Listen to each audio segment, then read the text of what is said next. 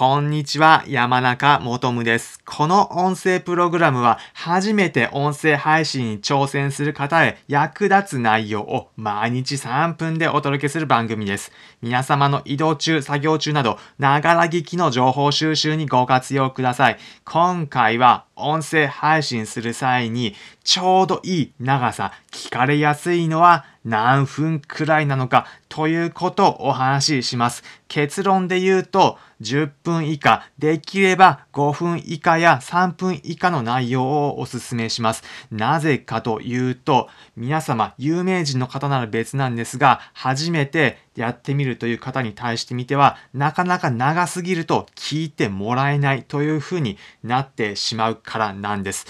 例えば皆様、YouTube などを見るとき、自分の立場だったら、どんな内容を見たりしてみるでしょうか？知っている方、有名人の方だったら、例えば30分だったり40分の内容でも、このゲーム配信者だ、面白いこと間違いないなら見てみよう。だったり、また自分が好きなゲームのジャンルだったら、このゲームの内容だったら40分だったり50分の内容でも興味深く見られそうだから見てみるというふうになるかと思います。ただ自分がそこまで興味がないようなものをパッと見た時もしかしたらこれちょっと面白そうだから見てみよう聞いてみようとなった時に時間が例えば50分とか30分であれば皆さんどういうふうに思うんでしょう？これ外れだったらちょっと長くなるからうーん聞くのやめようかな見るのやめようかなというふうになるのではないでしょうか。もちろん有名人の方だったら別にいいんです。それでもなぜなら自分の皆さんの有名人ということに聞いてくれる方は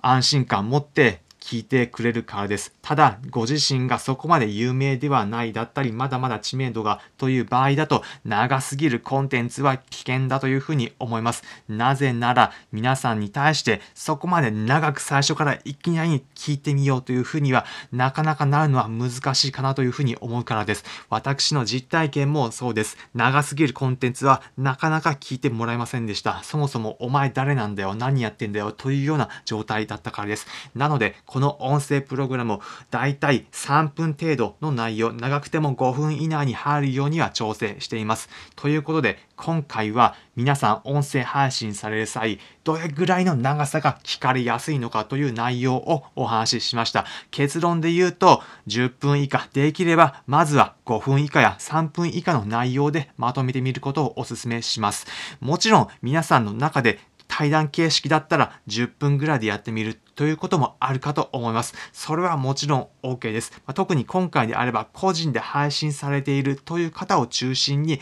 お話ししました。また特定の分野、歴史を紹介するというような自分には関係なくコンテンツ自身に興味を持ってもらえる場合だったら、さらに長めに撮ってみても大丈夫かと思います。ただ、ご自身の、例えば旅の内容を伝える、だったり、グルメの内容を伝えるという風になると、なかなかいきなりその配信者自身に興味を持ってもらうことは難しいので、短めにやってみてはいかがでしょうか。今回の内容、参考になったという方は、いいねの高評価と、この音声プログラム終わる前にぜひフォローのボタンポチッとお願いします。コメントも受付中ですので、お気軽にお願いします。コメントしてくださった方は次回の内容でそれへのご回答を収録させていただきます。